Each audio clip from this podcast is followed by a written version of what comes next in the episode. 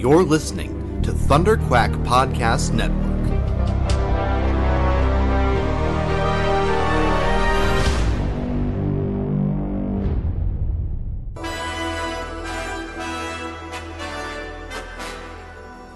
It may look like an ordinary podcast, but this one's bigger on the inside, and it can travel anywhere in time and space.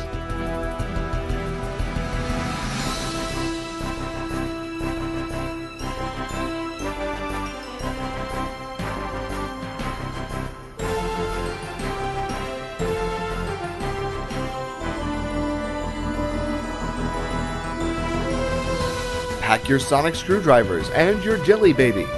Grab your hats, scarves, and tighten your bow ties. You're the companion now, so get ready to run with your hosts, Jason Hunt and Paul Gann.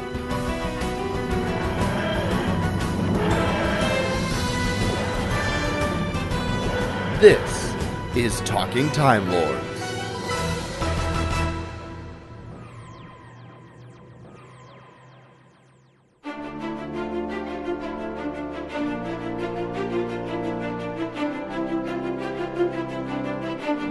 Hey, everybody, and welcome back to another fantastic episode of Talking Time Lords. This is episode number 79, Series 10 Recap.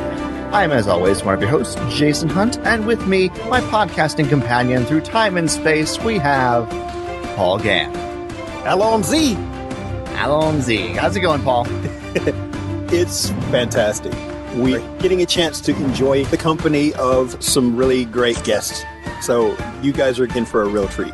Yeah, so um, longtime listeners of Talking Time Lords will probably remember our guests, but it's been a while since we've had them on when we discussed our Series 9 recap a year and a half ago. Please welcome the gentlemen from the Bad Wolf Radio podcast, another Doctor Who podcast that you should be listening to. Yes. Aaron Goins and Adam Farmer. How are you doing, gentlemen? Hey, I am doing great. How about you, Adam? How you doing? I'm doing well, doing well. This is I had like a this is Poe. Dameron moment there for a second. I was like, "Do you talk first, or do I talk first? Yes. yeah, I was trying to figure that out. Not used to, not used to this one. This is gonna be fun. oh my gosh, yes. And there's our Star Wars reference. Yes, we have a Star Wars reference for the show now. Thank you very much, gentlemen. It's it's nice to not be the ones having to create that. okay. If you hear audio difference, Aaron's computer decided to, to not cooperate, and so he's calling in on his cell phone. So we've got Aaron live from mobile. So Just to let you know, Aaron, I've already covered everything that you would say. So You spoke for both of us. I, I, I, I, I just shared your opinion. Our, our opinions are are the same. One Oh, opinion. okay. We are we are Bad Wolf Radio. right. it sounds more like Cybermen to me. For anyone that's ever listened to Bad Wolf Radio, they know that's not true. We usually have Oh. very, very different opinions. yes. so this is going to be a lot of fun. Uh, we're going to, however, jump right into some news real quick before we talk about Series 10. Uh, we're recording this on Tuesday, the 25th of July, and as of this weekend, two days ago to be exact, uh, we had a nice little trailer drop at San Diego Comic Con for the Christmas special, uh, which we now know is going to be called Twice Upon a Time. And of course, we need to talk about this, so we might as well do it here with the Bad Wolf Radio guys. So, real quick, let's go around, and I want to get everybody's initial thoughts of Twice Upon a Time. Let's go ahead and start with Adam. Adam, what do you think? I'm excited. Uh, just being up front, just gonna drop it right there. I'm excited, of course, because it's gonna be Doctor Who again coming back Christmas time. Um, number two, because the incredible mustache Mark Gatiss is rocking. I mean, that's that's pretty incredible in and of itself. But also, I mean, we got two doctors together. What what can't be good about having two doctors together? The quality looks looks incredible. Uh, yeah, I'm stoked to see what happens. Paul? You know what really clinched it for me, I think, was the shot in the trailer where uh, William Hartnell morphed into David Bradley. Uh, that just really, it, I think he's going to do a fantastic job, and I think he's going to be the real the real clincher that makes that episode so special. Yeah, I'm really excited about that. Aaron? Yeah, I think Paul nailed it. The I think David Bradley is such a perfect casting, and when they did that kind of morph scene, it was just this seamless transition where I'm gonna. There's a, I don't have to like pretend that this is the first Doctor. Like it's gonna really feel like the first Doctor, Um, I think it helps that he has already portrayed the first Doctor in, in something else, um, so it's kind of already something that I've accepted. You know, he's just a, an actor that um, I have accepted that plays that role. So I'm just, I think it's such a cool idea. I never would have expected Christmas special for Capaldi's last episode to be a Doctor team up. You know, we just got a Doctor team up not that long ago, and they usually space them out pretty far. So this is, you know, to have the 12th Doctor team up with the first Doctor is literally something I never would have come up with a possibility in Doctor Who. Uh, Well, it's it's definitely one of the things that clinched this for me is something I'm very excited about because uh, I'm I'm a, a big fan of the classic series, as as people who've listened to the show probably know, um, and and I enjoy the first Doctor. Um, there's sometimes where I just go back and watch some of his episodes because I, I like him. But uh, so seeing yeah that that opening shot of William Hartnell morphing into uh, David Bradley was sealed the deal and told me, oh goody, this is going to be great. Uh, and then on top of that, the trailer ends with the reveal that Bill is coming back for this the Christmas special, which um, I thought was nice since we're going to actually have the Doctor and Bill be able to say goodbye. At least, you know, it, it's not going to be like she says goodbye to the Doctor or he says goodbye to her, but we don't actually have them saying goodbye to each other, which was a little awkward. We're at least going to get some sort of closure for the two of them, which I think is important but it looks like a really interesting episode. It doesn't look like there's going to be, you know, from what we can tell at this point, maybe a huge like antagonist, but like a, a just a, a problem in time that's they're racing against the clock to fix, uh, which has me curious. And then of course that shot of seeing the doctors in their side by side TARDISes stepping outside made me very happy as well. And it looks like they're going to have the, the first Doctor's actual TARDIS style in the episode as well. It, it looks like that we're going to get to see a, a throwback version. Oh yeah. Uh, exterior wise, I think that's going to be cool. Yeah, there's definitely a noticeable difference between the TARDISes in that scene when they when they step out. Yeah. even like in size, not even just in the paint color or or whatever. Just the classic TARDIS looks a lot smaller than the current TARDIS. Yeah, it is. So yeah, that, that makes me happy to see that they're being very true to the era that William Hartnell's Doctor is from. Um, in the costume, in the acting, and in the the design of everything for him. So I'm very And excited. just think about it, David Bradley could actually be a poor actor in this, and it would just seem like he's in character as the first Doctor. Ooh, burn! oh, what? I mean, come on. oh. oh, new Who strikes What? first? First blood, first blood. What? Oh. Hey, I could I I have actually watched most of the first Doctor stuff, so that's I can speak somewhat intellectually about the character. I mean, there's some noticeable, you know, there's, eh, it's time. I mean, it's the time, but it was hard to watch some of that stuff, Jason. Yes, there's some of it that's hard to watch, but some of it I find rather enjoyable. No, I found it very enjoyable, and in fact, I think the Doctor, the first Doctor, is actually um, near and dear to me because it most experience I have with the classic series is with the first Doctor, and me and Adam watched through a lot of his adventures, and I think it's just a really fun. You know, he's the original, the original Doctor, um, and so it's really fun to see that stuff. But it's of an era, a different era, you know, a different type of entertainment Oh yeah. the way it was presented, the you know, even just the resources they had at hand. I mean, they're not able to take multiple takes. You know, they're having to do a lot of the stuff in one take. You know, taking all that into account, it's it was a it was a great production for its time, but it's definitely a noticeable difference than what we see in modern entertainment. That's very true. It's very, very true. We've pointed out a few a few mishaps and things in the show in the classic series ourselves. It's not like we've never had anything funny to say about that kind of thing. I remember there was one specific time where I pointed out to Jason, I said, you can tell specifically that that shot on a stage inside because you can see the shadow of the actor on the sky behind them. Yes. yes. The backdrop, You know, so painted backdrops yeah, and all that fun stuff. And of course there's so you know, the one take issue was definitely evident in Hartnell's later years as he uh, would have to, you know, ad lib because he couldn't remember the line exactly. And uh, that didn't always work out quite right. no. Well, back to the Christmas special though, isn't Capaldi's hair on point? Oh my gosh. It just keeps getting longer Yes. every time we see him. his hair is amazing and if you look at if you look at the way he looked when he first came onto the scene as the 12th doctor he actually had like really calm down hair you know it was like It nice was really short. over really short and now it's just it's a whole different thing but i love how his hair has progressed to just get more and more unkempt and more and more wild and even now like even different from the finale that we just watched you know, I know this is supposed to basically happen like right away. It, his hair has grown. You know, I don't know if it's part of him fighting the regeneration is like p- causing his hair to grow faster, but it but it looks awesome. Oh man. Well, you know, it's an homage to Jon Pertwee. I mean, Jon Pertwee had short hair when he started as the Doctor, and you saw what his looked like when he finished. it was about as unruly and moppish as what Tom Baker would end up having. It looked like a white cotton ball, Jason. That is true. I'm just curious to see how the two doctors play off of each other. I don't know. Hartnell's doctor never really struck me as a individual of action. He would be more that one that handed out advice, not necessarily one that would immediately jump into a fray himself. Whereas new Who doctors, Capaldi, I mean, no exception to Capaldi either, jump into action. So what's the dynamic between the two doctors going to look like? What is it going to feel like? Are, are they going to be respectful of how the first doctor was? Um, at least in the, the episodes that Aaron and I had the, the ability to watch. That's, I'm curious to see how they play off of each other. Yeah, definitely. The first Doctor also, while he definitely had quite a few companions, he didn't always seem like a team player either. yeah. Uh, he kept his own counsel half the time and was not very liberal in giving out what he knew, hardly ever, until it was time to reveal it to everybody. Right? when he could walk out on his stage and say, "Ha ha! Here's what I've discovered," and then show everybody up at the end, uh, which is something that a lot of the doctors do to some extent. But the first Doctor seemed to keep it even closer to the chest than than most.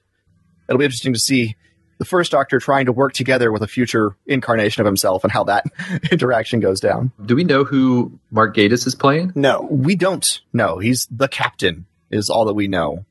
I, I've seen speculation that he is a young Lethbridge Stewart or a relative of Brigadier Lethbridge Stewart. I definitely don't think he is actually going to be playing the Brigadier No. because the, the personality does not seem to jive at all. But he might be like his father, perhaps. I don't know. Because he says that he's supposed to be someone who's got connections to Doctor Who or something like that. He says something like "Here we go again." Yeah. Yeah. Made me think that maybe he was a character from the classic series I just wasn't aware of. Uh, no, not as far as I'm aware. Um, he's he's called the Captain. Is the only name that they've released for him. My suspicion, if anything, is he'll be related to the Brigadier, but I don't think he's young enough to play an, a young Brigadier in this. No. Especially since it looks like we're seeing World War One going on, and that's way too long ago for the Brigadier to be out and running around. So I'm I'm glad you said that about World War One because I'm I'm really curious if this is going to play off the uh, the the Christmas truce that took place in World War One, and if they're going to take a historical event and essentially retcon it and make the Doctor responsible for the truce that took place during World War One on Christmas time between the armies. Yeah. that would be really cool. Wow. I would be okay with that. I'm intrigued. I mean, the two the two guys in the trenches, frozen, pointing guns at each other. That was my first thought. Was wow, this is going to be a really cool historical Christmas special where they basically gave us an out of world explanation for why the Christmas truce really took place. Uh, I I would be okay with that. I would really actually enjoy that. I think. Yeah. Anything else before we move on? Nah. Okay, good. we got a lot to talk about here.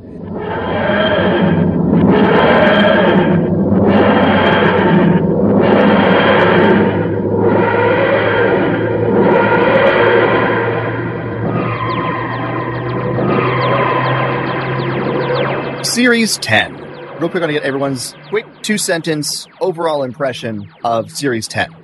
Uh, it was a bit of a roller coaster ride for me. It started out really strong and then like plummeted for me, uh, but then it finished really strong. And then in a retrospect, I actually overall uh, enjoyed the season a lot more than I think I thought I did as I was watching through it the first time. So um, yeah, I, think it was a, a positive season for Capaldi. Maybe not quite as strong a season as I maybe had hoped for him going out. Of course, we still have the Christmas special uh, for the cherry on top, but overall, it was kind of your typical Doctor Who season, some ups, some downs. Um, a couple really, really good episodes, and not any really, really bad episodes. Classic Who goodness. uh, yeah. I, for me, it was just covered in in classic Who gravy. You know, it was it was a big. The entire season was just a big call out to classic Who, and I thought that was extremely fitting for both Steven Moffat and Peter Capaldi to go out on that note because they're both classic Who fans from way back, and I think that that's something that we were kind of afraid of getting uh, with the Davies episodes and the Davies seasons. He wasn't as comfortable in going back to the classic series. And the longer Steven Moffat stayed on the show, the more callbacks he made to Classic Who. And I just really appreciated that. Yeah, it, I think it was the strongest series Capaldi was given. It wasn't flawless by any stretch of the imagination, um, but as Aaron mentioned, definitely more highs than lows this series. Uh, something that we talked about on our last episode. There, there wasn't a a terrible episode that looked to be in each one of Capaldi's series prior to this one. So it was a it was a solid solid series in my opinion. Um, not quite the way I wanted to see Capaldi go out. I wish it was a little bit stronger, but I think it was his best um, best series that he was given. So, so you're saying that you wish that we had gotten another Sandman episode as opposed to the Martians episode, right? uh, no, I'm actually I'm actually pleased that we didn't get a Sandman or Kill the Moon episode. Um, those those were the two ringers from the two previous series. Uh, yeah, no, no, I'm, I'm I'm cool that Gatiss never finished that story. oh, oh, d- don't don't tempt him. He'll come back and he'll finish it with Chibnall. Um, that's going to be the Christmas special. I mean, we're calling it right here, right now. no, that, that's how this Christmas special ends. Everybody's a, uh, an eye booger monster at that point. Oh my gosh.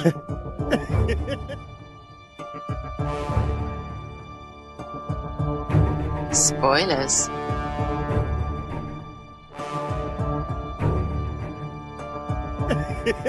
I'm largely riding a high here at the end of Series 10 uh, because there was there was so much strong stuff that Peter Capaldi got to, to sink his teeth into. It's not perfect. Yeah, there's ups and downs, and you know, obviously the the series is not uh, a completely smooth trajectory. You know, in, in the way that it, it, it tells the story. But uh, I'm I'm definitely of the opinion this is probably the best uh, series Peter Capaldi got, and it's unfortunate to be his last series before we got some of the the greatness that was that was here in Series Ten. Ugh. He's my favorite Doctor of the modern series, and and it's just disappointing that it gets to his last hurrah before we get some of this this goodness that he's able to do, and it just frustrates me that the writers and the showrunners can't always get everything lined up properly until the end of a run sometimes. But that's sort of going to bleed into my next point that I want to bring up. Uh, with with this being Capaldi's last series, his swan song, how do you think Series Ten did for the Doctor? It, did did it work well for the Doctor in your opinion? Was the story compelling enough? Was he challenged enough? That sort of thing. And I'll give this to whoever wants to jump in there first. Well, I'll jump in because it kind of continues on what I was saying about it being maybe not quite as strong a season for Capaldi as I had hoped for. I, I think anytime you have a Doctor going out you know, best case scenario, you just have a season full of every episode is amazing. And we all know that's probably never going to happen with Doctor Who. There's always going to be some ups and downs, and just a lot of that is just down to personal preference. Um, they're going to have some episodes that cater to a certain type of mentality and some that don't. But I think all in all, I, I think they did well for the Doctor. I think they, I think with the inclusion of, with Missy uh, kind of playing a major role in the end of of his run, uh, bringing back John Simm's version of the Master is a huge deal uh, for Doctor Who lore in general. Uh, so to have him kind of roll in as well was pretty awesome. Um, so I think I think overall it was a really good ending for the Doctor for this version of the Doctor, and I and we still have more to come. You know, with the Christmas special, and I mean, if you have you have two you have a Master team up as the finale of the regular season, and now we get a Doctor team up as his Christmas finale. So I think really, I mean, any any of the uh, other Doctor Who actors may be a, a bit jealous of some of the uh, things that Capaldi got at the end. Yeah, I mean, knock it, knock it how we we might, depending on where we point out different stumbles from this series. That's it's where else could they have done better for the Doctor uh, this series? Like like Aaron mentioned, they they gave us Missy, they gave us John Simm, they tried some really interesting things that may or may not have worked, but they they gave us Nardole as more of a, a, valet than a companion, someone who was somewhat of an equal. They gave us an interesting companion. Again, lover or hater, we got Bill. Um, they made the Doctor blind. Again, I would might call it a stumble, but they tried something. It started out strong, it ended super strong. I'm not sure how they could have given us more. They busted out classic villains, monsters, uh, and the list goes on. It I would have liked to see something else, but I don't know what that is. I felt like that it gave us a very, very powerful ending for this incarnation for the Doctor because it kind of brought everything to a head. We, you know, we started out with the first series with him asking, "Am I a good man?" And by the end of this series, he's literally saying, "I do this because it's kind." You know, it showed a full circle transition for him not even knowing who he was as a person anymore to him knowing this is what I stand for, this is why I do it. I, you know, and and knowing that he felt so passionate about who he was as a man at that point that he did not even want to regenerate into another incarnation because he didn't want to stop being the person that he was. And I thought that was a really fitting way to to tie everything together, you know. it also goes to show how stubborn Capaldi as a doctor is. Um, yeah, definitely. so, um, uh, I, I'm gonna try and keep my gushing to a minimum here, uh, because it undermines my credibility. like I've said, the, the, Peter's my my favorite modern doctor, so I, I think this was a, a, great season for him, and I love the fact that that they tried to do something unique and risky with him by making him blind for a good chunk of the season. It was four episodes. That's like a third of the season where he's blind or you know pretending that he's not. You know, so it was it was like three or four episodes. So it was it was really interesting to see how that all transpired and the doctor having to come to grips with the fact that this is a weakness and or this is an issue that he's not used to this vulnerability that he's not used to having to deal with and he has to rely on other people, but he doesn't want them to be taking care of them because he's the doctor. He takes care of them. It was a risk. I'm not sure it worked completely the way they wanted it to, but I appreciated the risk and I appreciated the storytelling that they did in order to take that risk. So I thought that was cool. But I'm also pleased that, uh, you know, it ended so strong for him, especially the last uh, four episodes of the season are very, very strong, in my opinion the finale was just great because I love the Cybermen. They're probably my favorite Doctor Who monster of all time. So it, uh, seeing the classic Cybermen show back up and be absolutely terrifying, probably the freakiest scene in all of modern Doctor Who is that scene in the hospital. Yeah. Where there's they're just sitting there pushing the button going pain, pain, yeah. kill me please, kill me please. It's freaky as all get out. And I'm like, holy shnikes. you know, it's, oh. So I, am glad to see classic monsters coming back in a way that works in the modern series. Um, and I think that's probably one of the most successful iterations that they were able to do with that. And of course, it's going to tie into what we're getting in Twice Upon a Time with the first Doctor and the 12th Doctor teaming up. So, you know, that'll be fun too.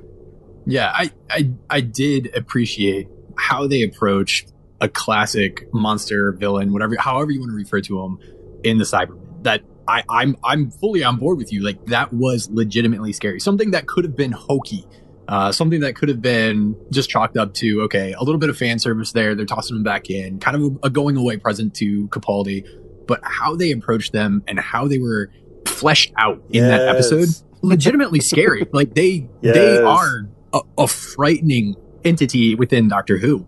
Yeah, yes. I'm, I'm the more those that version of the Cybermen show up, I'm on board with it. Nice. I want to see them come back too. if I had to criticize anything, it would be the fact that there were certain places where we got the same kinds of things that bug me a little bit by what we've been getting in the past with, from Steven Moffat, because he writes a lot of these stories with the assumption that we don't need to know any of the backstory as to what's going on. Oh, we just need to know what's happening right now. so, as much as I liked some of these stories, I'll just make an example. You know, we got absolutely no true backstory for the puddle girl in the first episode at all. We were able to piece things together by the end of the season to kind of figure it all out in our own heads, but that's just it. It was all headcanon mostly.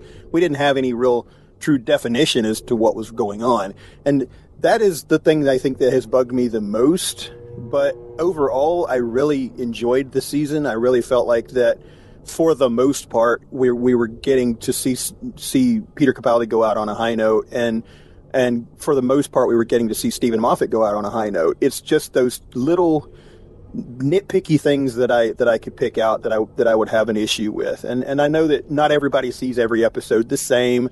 Uh, some people like certain episodes better than others, um, and some of us might like one episode better than someone else on this podcast, you know, and vice versa. So, like, it is it is a, a matter of taste, but I think for the most part, this was a pretty good season. It was it was a very enjoyable season, and there were some big highs in this season, like the backstory for the the, the Ice Warriors and the backstory for the Mondasian Cybermen, just to name a couple. That alone made this season worth it for me. Nice. All right. Bill Potts is the new companion on the block. Brand new, obviously introduced for this series. What did you think about Bill and how Bill did she work for you as a companion? I am Bill Potts. yes. I waited for you. Yes. oh, Oh dear. shudder. That is a legitimately heart wrenching scene though when she when she is standing there and it's like I, I at that point I'm thinking, oh John, they they did that. They they went there. Like I knew that they went there when she comes stumbling out of the closet, but that moment when she's speaking and it's being vocalized, like, oh no, they didn't. Like this isn't happening. Oh, It's not good. It was well well well done. Well done. But that was her her sort of finale there. Uh, what, what do we think about what about Bill? Who, who wants to go first? Oh. Bill, for me, um, not my favorite companion. She started out strong with the first episode. I was actually really interested in the character.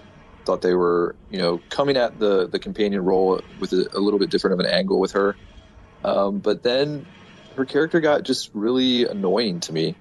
Um, she just seemed very. She was always questioning everything the doctor did. She was always afraid of everything. She didn't seem like she was contributing much um, as the the series went on. And although I will say that there was a bit of an upswing toward the end for her, it was like kind of little too little too late, and um, it may take a few rewatches for me to really appreciate her as a character. But just with kind of watching through the season uh, initially, she definitely wasn't, you know, definitely wasn't my favorite companion of the modern series by any stretch of the imagination. Okay. I'll let you take it, Paul. Me? Oh, Yeah. I thought Bill was a breath of fresh air after uh, our last season that we had with Clara, and and uh, I'm not like some people. I'm not a Clara hater. I just felt like that Clara should have uh, either left a season earlier or should have uh, been written completely differently after Capaldi came on the scene. Um, I felt like that with Bill coming in new, it really revived and refreshed the show because you didn't have this weight hanging over the situation anymore because that's what it started to feel like with Clara for me is it just felt like this weight hanging over your head in the show and everything was so heavy everything was dire and when Bill came in it was like we got a fresh attitude we got a fresh face we've got someone who obviously is a very kind person, a very interesting person, you know, and and it for me it just kind of felt like it was kind of giving the show a booster shot. I just really loved the character of Bill. Um, yeah, I. So everything that Paul just mentioned, I felt that way after, during the pilot. Breath of fresh air. This looks like it's going to be incredible. But from that point forward, I, I, it felt like Bill was falling prey to what at least I felt like we saw so often with Capaldi's first and his second series, where no one was entirely sure how they wanted to write him, and it all depended on the episode that they were writing at that point in time. That there wasn't this super cohesive um, character being written, but it was somewhat fragmented, and ultimately it leads to a good place. But it's just the the story is somewhat at odds and ends here and there. Now, to what Paul mentioned earlier, the idea of am I a good man and Capaldi ending up being a good man, we get this very well formed story arc at that point. Maybe if we had another entire series with Bill, we would have had this very well formed story arc. But I just it felt disjointed at times. Um, definitely no knock against Pearl Mackie, uh, who plays Bill. I think she did an incredible job with her display of emotion from episode to episode. But that that same good natured, not too heavy, somewhat comical approach where she's bringing up Netflix and sci-fi in um, the pilot, and then she does it again in the Empress of Mars, and yet in other episodes she's she's struggling with this horrible death concept and she's afraid to to face any consequences and not really sure who the doctor is. And then some episodes she's totally on board with the doctor. And in the last four episodes she's more like okay cool i'm with the doctor. But it's i don't know it, it seemed like there wasn't this nice progressive story arc or character development but it was more jumpy and fragmented. Maybe if we go back and we rearrange the episodes we can find that. Um but it i mean overall she really is a good companion. It's just i think the way that she was written i'm still having a hard time piecing together what was her development over the series. Or is she or is there no development and she was just a foil? So you think some of the episodes feel like they were told out of order? In a way in a way i think i think if if i was looking for a good character development of bill then i could probably find a way to put the stories in a different order to make a more cohesive arc for her not necessarily that the stories are out of order just that her character is out of order if that makes any sense Okay.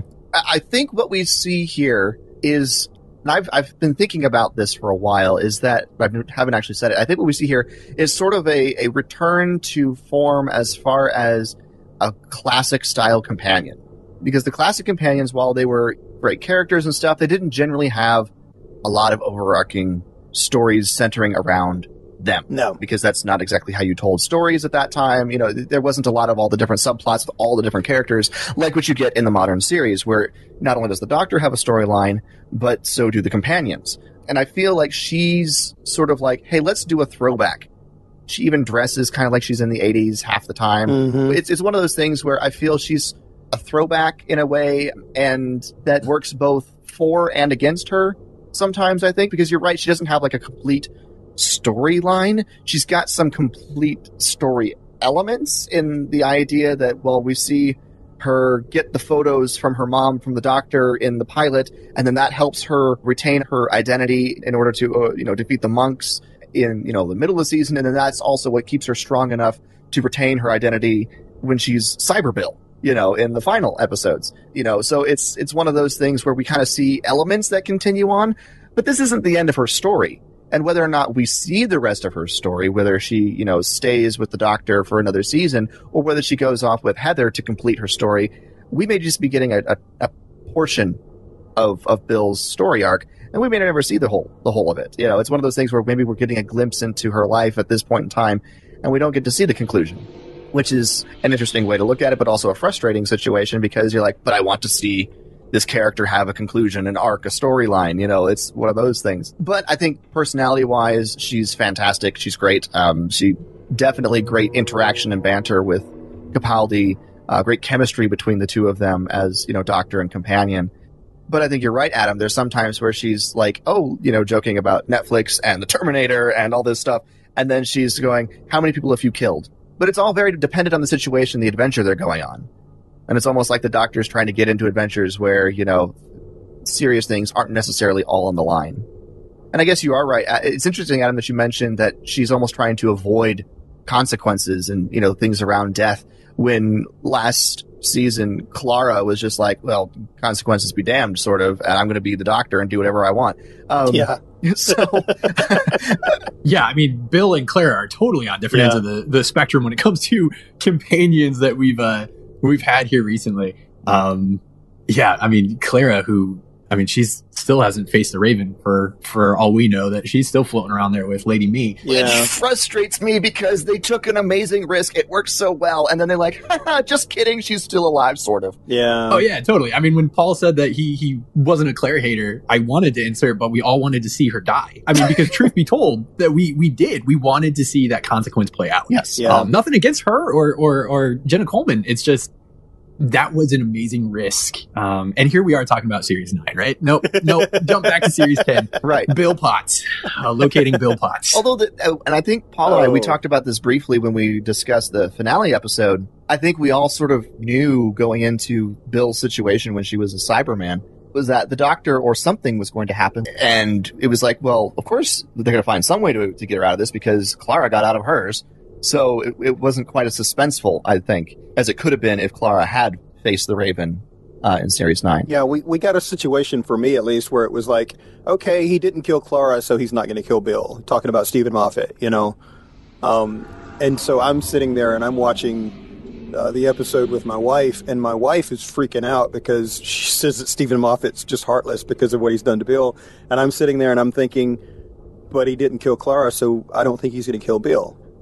I, I, just felt like that we would have really had a completely different dynamic in the end of this season had it not been for what happened last season.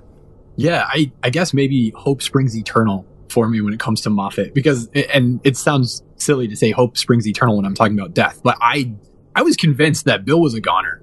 I thought the way that it was progressing, that it, it was a done deal. Um, I never once thought that after the doctor said there was no hope, um, essentially he said there was no hope and then he said there was hope. Uh, I thought, you know what, it, it's just going to play out how it is. Um, but then again, I mean, we, we saw series nine with Clara and sure enough, they did it to us again. Moffat is just, I mean, that, that's, that's how he has written. I'm wondering if Chibnall is going to give us something different. Well, and maybe we'll get um, consistent story arcs because he wants to do sort of a, a writer's room sort of thing, have everybody, you know, developing the story for the season as a whole together, uh, rather than everybody doing their own individual episodes. So, um, yeah, we'll we'll see what happens. So it looks like Aaron's still having some issues, but we'll go ahead and continue to move on. I think we should um, move on to another character. Like we, we've we've talked enough about Bill. Uh, let's go ahead and talk about Nardole because he was introduced to us way back with uh, the Husbands of River Song, a sort of a slapsticky character, and then he came back for uh, Return of Doctor Mysterio. Then we got him as the valet, sort of for uh, this season. Uh, what did you think about Nardole and how he he was in on all this? Yeah, I'm going to jump in because he was aces. he honestly was a consistent and Yes. constant highlight for me throughout the season. Um, the fact that he's still somewhat of a mystery bugs me that we don't know entirely who he is, where he came from, and what his entire story is. Um, kind of, kind of grates me, but honestly, that's, that's kind of what his or who his character has been. So he was, he was tops for me throughout the entire thing. The, the way that he would just drop lines casually, his one liners, um, it seems like in vast majority of the episodes, when he showed up, where he showed up, what he said, what he did in those moments, it was exactly what needed to be said or what needed to be done. I know Aaron had some thoughts um, in regards to his the the finale episode and some things with Nardole that probably could have been left out, but I I I always enjoyed him. yeah, uh, he's he's definitely one of my favorite characters from this season. Um, I I love Nardole, uh, and and the the moment where I cried in the finale was when he turns back to the doctor and Cyber Bill and says, "You know, you're wrong.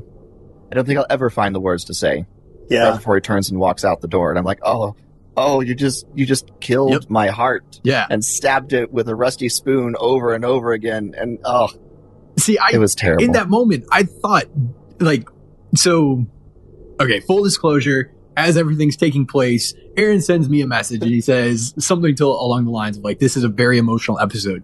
So that was before I watched the episode. so as I'm watching the episode, I have that text in the back of my mind as far as like, okay, where are these emotions? Where are these emotions? At that moment, I was like, oh my goodness, it's ripping my heart out. This must be what Aaron's talking about. He was thinking of something entirely different, but that moment that you just mentioned tore my heart out Oh, when yeah. Nardole says that and the whole like goodbyes at that point. But glad you brought that. Yeah.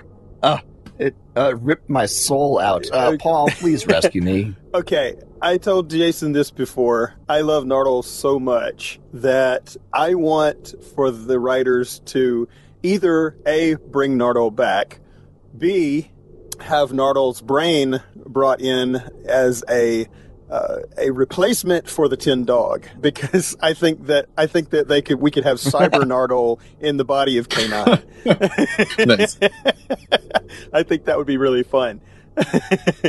Well, he's al- he's already an android, so Or is he? That's the question. You know, is he or is he not? uh, well, We kept calling him Nardole Stein through the, the season because he's obviously been put back together by the doctor using spare parts. So, you know, what is he exactly? Is he a, is he an android? Is he uh, completely biological, just assembled by, you know, like leftover body parts, or what is he exactly? You know, Um, yeah, and I mean the, the entire series, you're waiting for some type of disclosure because from the very first moment he shows up and the screw hits the floor and he kicks the screw away, it's like, oh, they've just set up something that's going to be revealed at some point during the series. Nope, they're just going to keep dropping one liners about how we have no idea who he is. And it just goes on like that. Like, what are our theories? He's handles? Like, he's a rebuilt handles? Like, is that, I, I'm just, I don't know. There's, he's going to, I'm giving two years. He's going to have his own big finish audio at some point. that would Yes. be fantastic. Aaron, did we get you back? Yeah, yeah. Yes. It was Nardo. I, I thought Nardo was great for the role that he played. You know, he kind of he was that secondary companion um, that we we get with different characters sometimes, and I thought that he did really well playing off the Doctor. He was much needed comic relief uh, in certain episodes. Some of the best lines of the series were given to Nardole Yes. and um, I'm gonna miss the character. I mean, I think he's gonna be one of those characters, though. I'm glad they didn't drag it out. I'm glad they didn't try to, you know, have him stick around. Um, I, I think he's gonna be one of those bright spots that we look back on and be like, oh, that was a really cool character that we got for a brief time, um, and maybe even some future opportunity to have him come back uh, in cameo from time to time. But I'm kind of glad he was just like a one season thing. Didn't overstay his welcome. Yeah, keep it special. There you go. All right. Well, one of the big continuing ideas and stories throughout Series 10 was the whole Vault Missy plotline that was going on. First of all, how long was it before you figured out that it was Missy in the vault? was it by episode four? Second of all, did the whole storyline work for you? It did, but I felt like it was too brief, in my opinion. I felt like that if we were going to get that kind of an arc with a character like the Master, it should have spanned at least two seasons. That's just my opinion. I mean, I felt like that we, we got too much of a turnaround in one season, is what I'm saying. I, I feel like that, that it's going to take longer for a character like the Master to have a change of heart than just seven or eight episodes. That's just my opinion. Well, sh- she's been sitting in the vault for, uh, you know, centuries. yeah, that's the way they get around that, right? Exactly. Uh, I'm just saying. For me personally, it just felt a little too fast. It it uh, it just it was one of those those nitpicky things for me. But I mean, overall, I did kind of like the direction that it took, and I would really like to see uh, a continuation of that thought in a future season. Should we get the master back? Yes. It definitely was brief. The whole vault thing. Wait, I know. I know when it kicked off, when it got started, I was thinking, okay, here's here's something that I really enjoy about Doctor Who. We get a single element that's carried through every episode of the series. It's going to be a mystery, and then we'll get this huge reveal. Um, only to have it revealed after four episodes, and all of a sudden it's like, oh, okay, that's who it is. And in that moment, at that time, I was somewhat disappointed, and I thought, okay, they they missed a huge opportunity here. But how it moved forward from there to me it it didn't lose it didn't lose how special it was. I don't know. For me it worked. Once they once i got over that initial disappointment of i thought this was going to last the entire series and now it's just done um it allowed me to kind of engage with the idea of okay here's missy um, it's not John, John Simm in the vault, so let me remove that and that spoiler from my mind. Let me just move forward from there. And I thought it it went forward really well. Um, the different interactions with Missy at that point, I I enjoyed. Again, it added another type of mysterious element um, along the same thread. It just wasn't the same thread. Yeah, yeah. It was it was kind of it worked and it didn't really. And I think the mystery of it worked really well uh, when they introduced the, this idea that the Doctor has been at this university for 50 years, and part of the reason why he's staying there is because he's protecting this vault. I mean, that's such a that's a really cool mystery. Um, the payoff probably wasn't quite what I would have wanted. I think they tipped their hand a little bit with uh, with the master. You know, them them making such a big deal about the master returning, both in Missy and John Simm form, that you kind of knew right away that it was something to do with the master with the vault. Like it was either John Simm is in there or Missy's in there. Uh, some version of the Masters is in there. I never really doubted that. I know people were speculating different things, like as crazy as like, oh, it's going to be Susan Foreman. Like, why would Susan Foreman be in the the, the vault? You know, Don't call me out like that, Aaron. Don't call me out like that. grandfather. oh dear. but yeah, I mean, I thought the there were some things tied to it that were really cool. I liked the idea of you know the of the doctor having to basically execute Missy. He had to you know, he had to be the one to kind of uh, execute her, but he ends up showing her mercy and not you know completely killing her, and then instead puts her in the vault. I like that dynamic. I like that tie-in to the vault. So I mean, overall, I thought it was it was a pretty cool story element. It just didn't have the like this huge payoff. Um, once once you find out it's kind of Missy in there, and you, you go in there and there's a piano, and it was just like, oh, okay. Um, do you believe she was really turning good?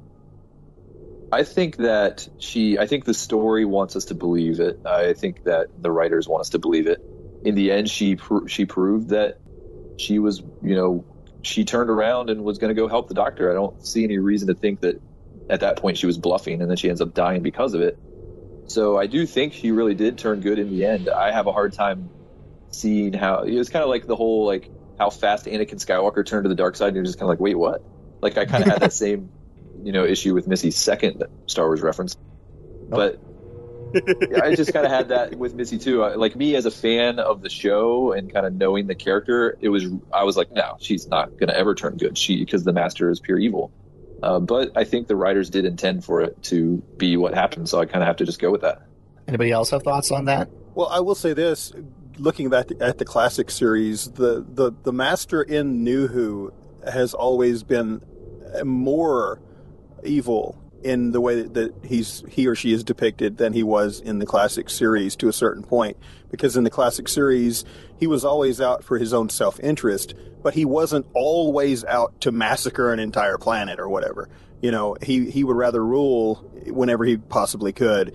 But you know, when you get to John Simm, he's literally wants to see the world burn. You know, and so I think that it kind of gave us a little bit of a roller coaster ride because we went from a more uh, methodical master to a more crazy incarnation, and then back to, you know, from the craziness back to a more thoughtful type of character. And for me personally, I don't want to say necessarily that Missy was turning good as much as I want to say that Missy was remembering how to care about someone who cared about her. Because I feel like in the dark recesses of the master's little tiny shriveled up heart, there's still some kind of love for the doctor from that childhood friendship, you know, and and so as as long as they are enemies or frenemies or whatever you want to call it, I feel like that that's always kind of been there and always kind of been shoved back into the background until you get to John Simm where he just literally didn't care anymore. I'm going to toss out there because I am a firm believer that this is a full redemption for for the master for Missy, and I think it sets up one of the the more tragic elements um, of the finale where they have. I mean, the, the doctor wants, he hopes against all hope that that Missy, the master, his friend, will return. That that it has worked out. That Missy ends up being good and kind, and ultimately that is what happens but the doctor never sees it. Right. And Missy dies in the woods by herself without the doctor realizing that what he had tried to do, what his ultimate hope was, was actually was actually fulfilled. It, it had been realized. And I th- so probably similar to what Aaron says. The writers wanted that to be true, and therefore I believe it to be true. Yeah, no, I, I I'm I'm definitely gonna fall into that line as well. I think I think whether good is such a strong word, she was definitely not evil. She was not bad anymore. She was trying to do the right thing. Uh, The big question is, however they decide to bring the master back, I'm very skeptical that we're going to see that thread continue over. Regenerations, especially ones that happen because of a violent death, never seem to turn out well for any Time Lord. So I'm sure there's going to be a lot of, of mental scrambling that's going to completely wipe away any hope of a a Doctor Master team up buddy cop episode that we're ever going to get in in in this show. that brings up a question Aaron and I talked about. I don't know if we recorded it or if we were just talking off air. But is is Missy the final regeneration of the Doctor? You mean the Master? Yes, yes. no, the Doctor. Big reveal. Spoiler. um, oh man, I there there's that question, but you know, there's all sorts of theories, and and Paul brought this up last episode that you know there's some theories out there that when the Doctor and Missy, you know, sort of grab each other's hands before she leaves him there at the farm, is that there was an exchange of the Master's ring in order to you know facilitate a future regeneration. My big th- thought is, uh, and I want to see if you guys have an idea of this early on in the finale, John Simm asks uh, Missy, you know, why don't you remember any of this? And she says, well, uh, the time streams are, are out of whack, so you're not going to remember this, so I can't remember this. But then she promptly turns around and yells in his face about some scary lady reminding him never to walk around without a spare dematerialization circuit in order so that she can have one to save their butts. And, um, you know, it makes me go, okay, so how much of this do you actually remember, Missy? And if you remember getting shot in the back, were you prepared for it? Ah, there's all sorts of theories. And the Master has sort of died before anyways and come back every time uh, in the classic series. So it's, Yeah. I, I think it'll be a little while before we see the Master come back, but I, I would be shocked if the Master never came back again. And we brought it up on our last episode how the Master has stolen bodies before as well uh, when he could not regenerate. So there's also that. So you're saying there's a chance? Oh, yes. yeah, I, I have no doubts that the master will be back. I think you know this is. I mean, we've already seen Missy die once, and they didn't really explain how she came back. She just did. and even Right. Moffat, I think, kind of said like, we're not going to really explain how she's back, but she's back. And so I think that's going to be probably what happens when the master does return. I don't think it'll be Michelle Gomez the next time we see the master, No. but I think um, we will. I mean, that's such a that's like saying, are we never going to see Daleks again? Or are we never going to see Cybermen again? There are certain villains that are just a recurring that will always be a part of Doctor Who. There will be another master, um, and they probably will never explain how. It just it'll happen. Right. The Right. master will show up, and we'll just have to accept I it. I mean, it, it exactly. I was about to say, yeah, it's it's it's the whole syndrome of, and why do I have this cup of tea? I'm the doctor. That's why. You know, that's that's how that happens. So it's like, um, oh man. Okay, so there were two really big storylines that happened in the, the season. Uh, we had the the monk trilogy that happened kind of in the middle, and then we had the two part finale. I want to get your thoughts on both of those stories, how they worked for you, did they work for you, and just your your idea of, of how those stories impacted the season as a whole.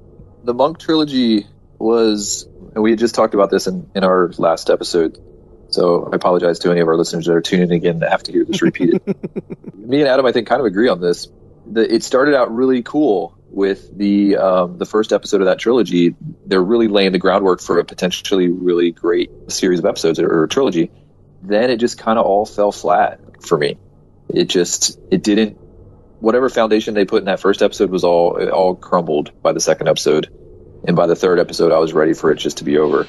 So I that just wasn't that completely fell flat for me. The Monk trilogy, other than like a really cool alien design and the uh, kind of interesting first episode. Beyond that, it wasn't my favorite. Yeah, I'm a, uh, just echoing Aaron. Uh, I'm a huge fan of Extremis. I thought that episode by itself was extremely strong.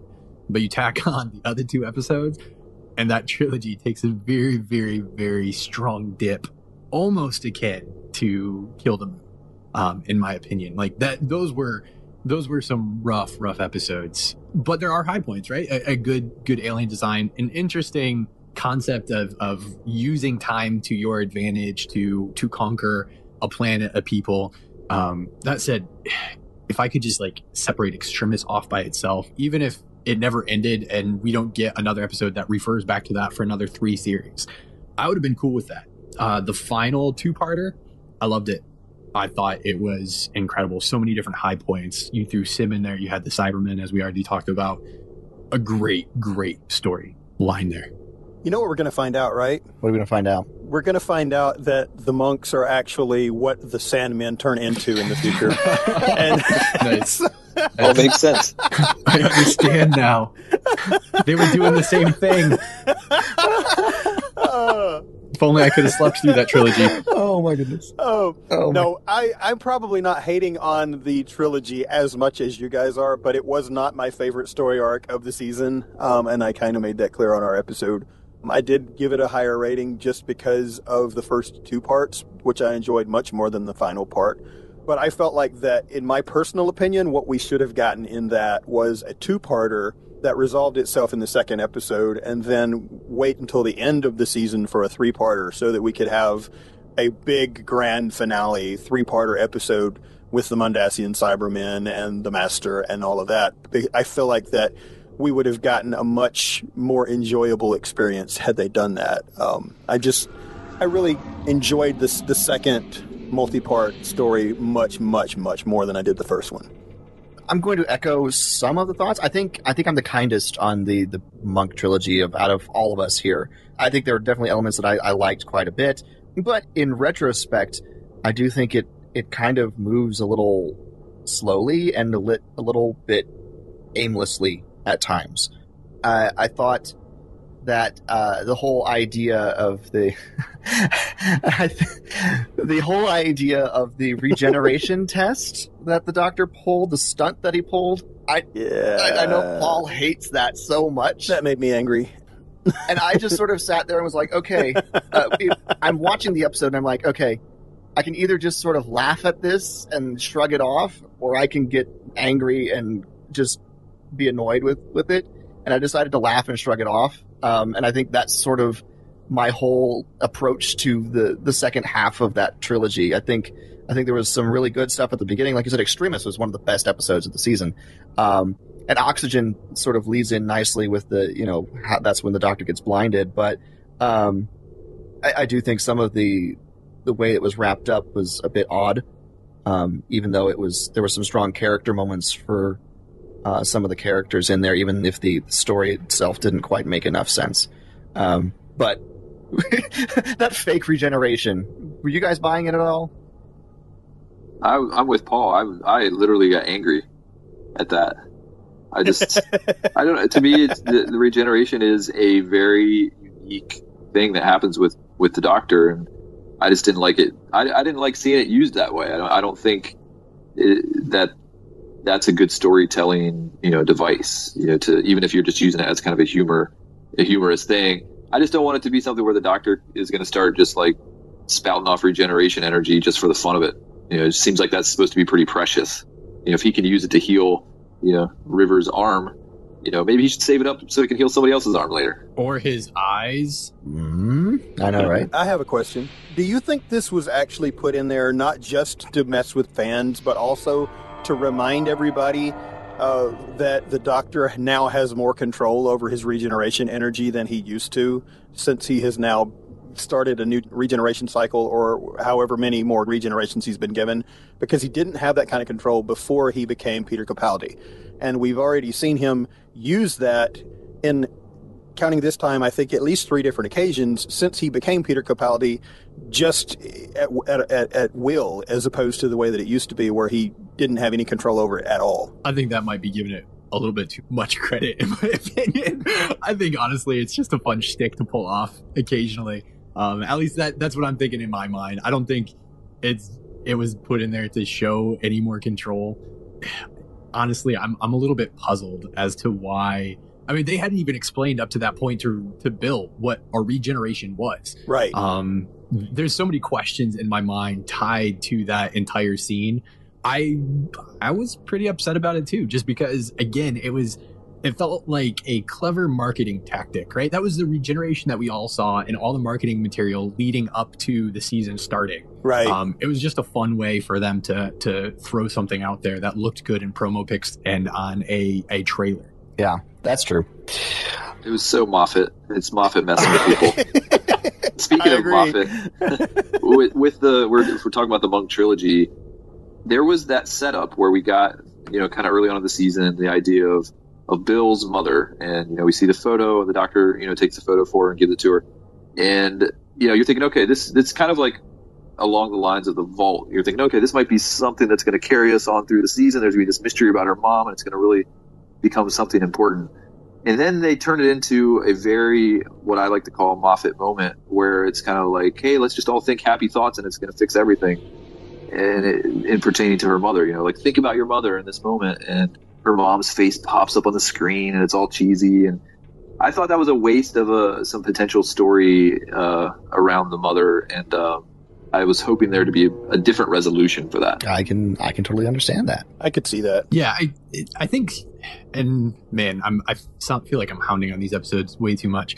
There were just so many different things that took place within this trilogy that was like, ooh, that was wasted, or oh, that could have been handled so much better. Uh, we we mentioned it, the risk that they took with making the Doctor blind Yeah. that was entirely a setup for this trilogy. And and I mentioned this in the past uh, episode that we did for Bad Wolf.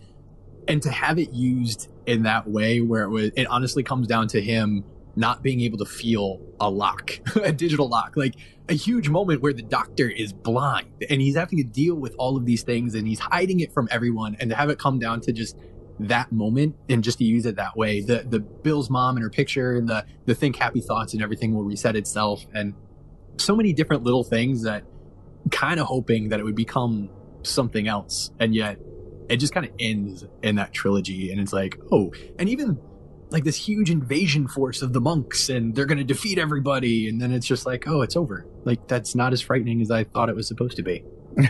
Yeah, That's true. Speaking of the blindness, I know that I, I watched uh an interview with Steven Moffat where he was talking about that that wasn't originally part of the season when they first started writing episodes for the season, yeah i saw that too. And that when when he read the the script for Oxygen and he saw that the doctor was supposed to be healed at the end of that story, he decided that he wanted to carry that theme over. Uh, when you saw this in the show, did it just make you angry, or did it give you like something to think about? Like, because for me personally, I was looking at it from the standpoint people kept I kept seeing people online saying, "Why doesn't he just use his regeneration energy?" Because he used it to heal River. Well, in my personal head headcanon, and we're you know we're just talking about our own opinions here. My personal head headcanon was that he knew how to use his regeneration energy to to help River, but he knew that if he was going to heal himself, he would have to go through a full regeneration and he would have to become somebody else. Did you guys kind of see it the same way, or did you think that it should have been something that he could have just healed on his own?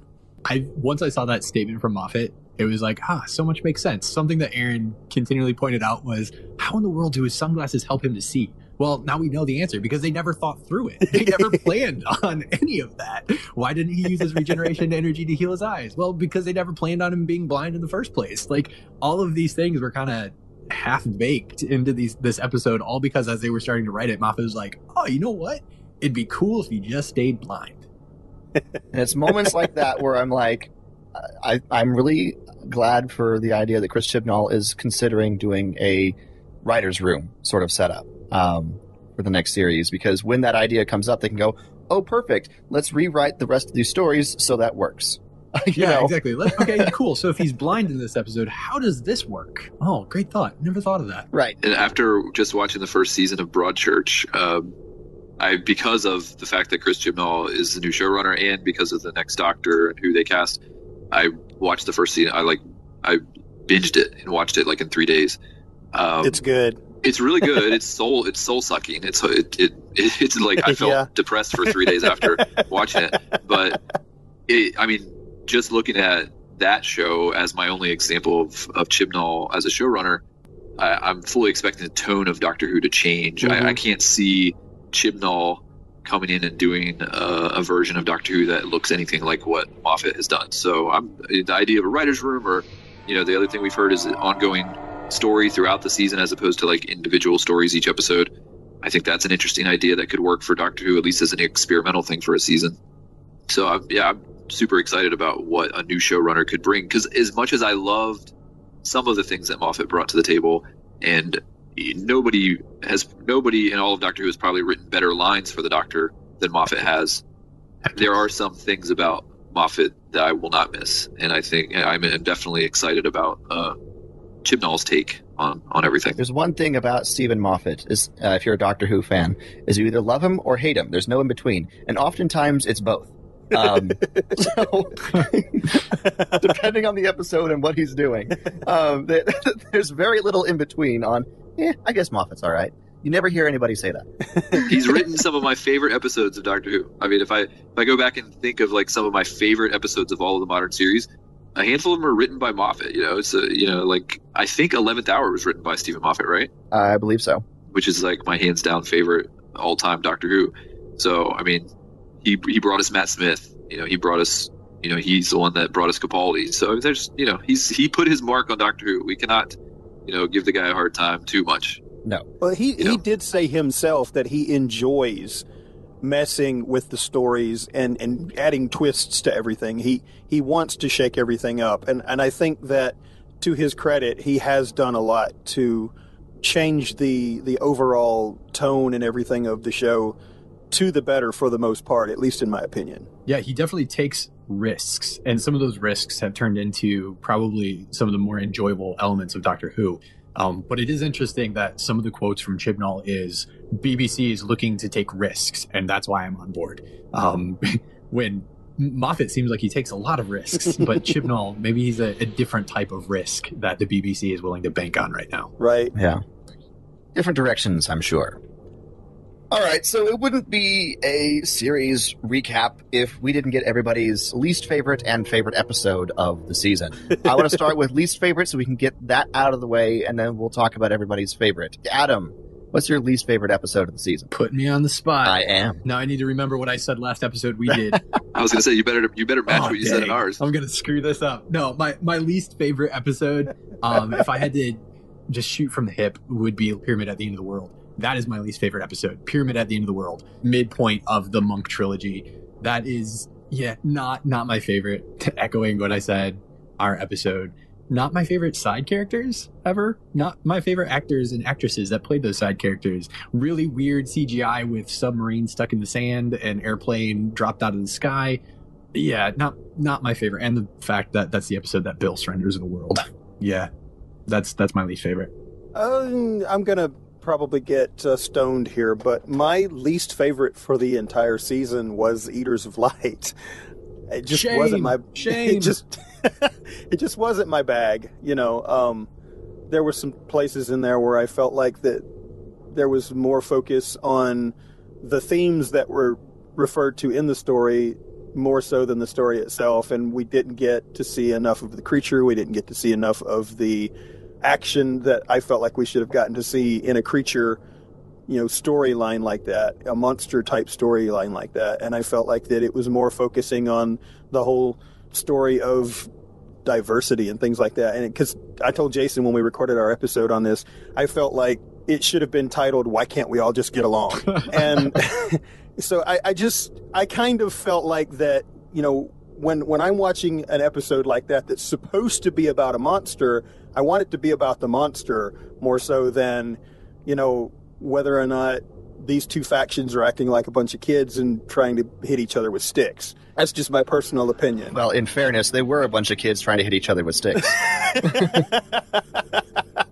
but you get my point. I, I just felt like that that was just kind of my my personal opinion of which one was my least favorite for the season. I liked Eaters of Light. It was it wasn't my favorite, and it wasn't my least favorite. But my least favorite episode is, is going to be Smile. I think it just it was just a very forgettable episode. Oh, Why is that somebody's favorite?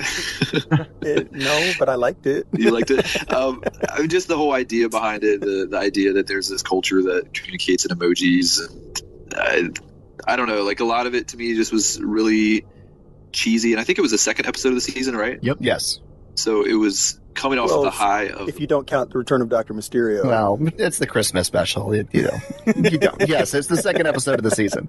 so I yeah, it was because the pilot was I enjoyed the pilot so much and I had all these high hopes for where the season was going to go based on that first episode and then the second episode was something like Smile and uh, just a lot of a lot of that story just didn't work for me and then even just the, how that story was resolved kind of that push button fix everything type of resolution is something I've never really liked in Doctor Who and it pops up here and there um, so yeah, Smile for me was my least favorite, although there were a couple other in the running. I, I'm, I'm, I guess more positive than not on Smile. I thought it was a good enough episode. It definitely seemed to be set up uh, much along the lines of a classic story. Um, although I will say my least favorite is the episode that comes right after, that being Thin Ice. I, I think I've had more extreme emotions, uh, negative emotions about certain aspects of other episodes, but Thin Ice is the most blasé I've ever been about an episode this season, and that's never a good thing. I was like, yeah, it's okay. It's there. I, I literally, I, I could not conjure up very many strong emotions at all, either direction about Thin Ice, other than, well, I wish we had seen a little bit more of the monster. And I guess it was pretty cool Yeah. when the doctor punched the racist. But other than that, I'm like, it, uh, it was just so ho hum to me that I'm like, eh. come on jason you view the death of orphan children as being ho-hum It didn't have any lasting effect on anything. What was that kid's name? i have no idea Spider. Spider. They killed Spider. I was surprised they killed Spider the way they Okay. did. That was pretty, you know, like a, a young Oh. child like that dying in a very like I mean, that tragic was way. That was the biggest risk the episode took, and it was kind of impressive that they did that, and kind of weird that they did that at the same time. But I mean, the, Let's see. I'm going to be the creepy guy on the show that says, I love the fact that they were willing to do that and kill a kid like that in such a creepy way. That was one of those moments where it was like, dang, they did that in the second episode. What's coming down the road? yeah, yeah. Yeah. Third- I mean, like I said, there's there's moments that I was like, oh, that's interesting. Um, but I mean, on the whole, Thin Ice, I'm just so very mm, middle of the road. It makes no blip on the line at all, sort of thing. Um, I can't conjure up emotions about Thin Ice.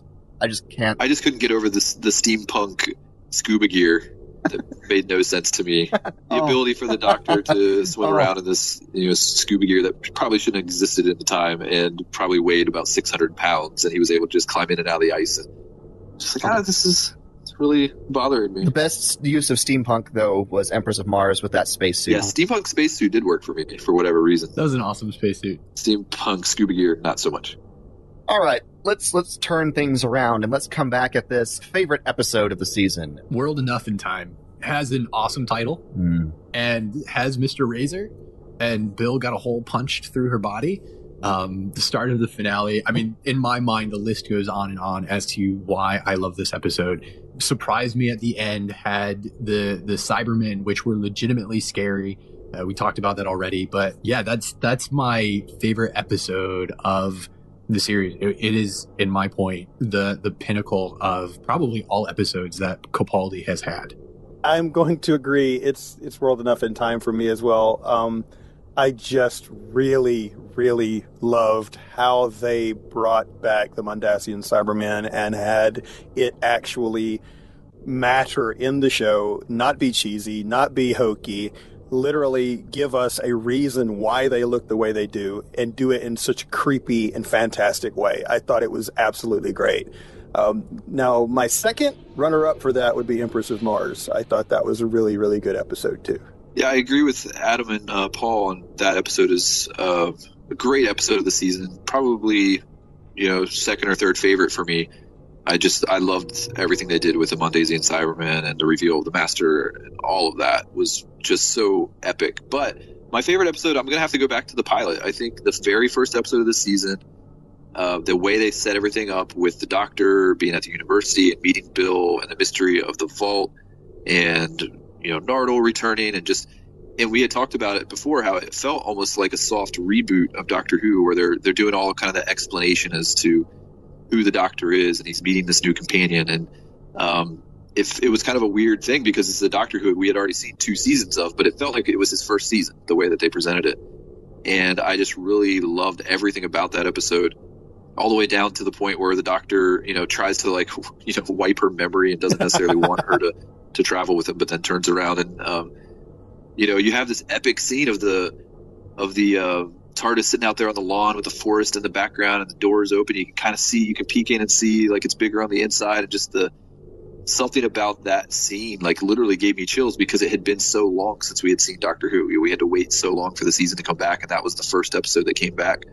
Um, so everything about that first episode worked for me, set the season in the right tone, and um, and then of course you have the tie-in from, you know, the the puddle, you know, entity that Bill falls in love with, in that episode turns out to be pretty much what saves the Doctor's life in the end. Uh, so I I like that big tie-in as well. At the risk of sounding completely unoriginal, I'm going to go with World Enough and Time as well. the Doctor Falls and Extremis are like right there as well, but uh, World Enough and Time just was such a good setup for the finale, and it worked so well in in getting all the different players engaged where they needed to be for the finale to work as well as it did. And it didn't have any missteps at all. The Doctor Falls may have been a little bit wordy at times, may have been had a little bit of you know slight sidesteps along the way, but it largely was very, very, very good as well. But World Enough and Time, there were no sidesteps, there were no slip ups. It was as perfect of an episode as you're going to get in Doctor Who. I will say this one caveat I am predicting right now that I will probably like Twice Upon a Time more than anything in this season. but right now, where we're sitting at, I'm going to say World Enough and Time is my favorite episode as well. But the teaser trailer that we got for Twice Upon a Time has me so freaking excited. I cannot wait for Christmas. Oh Christmas. yeah.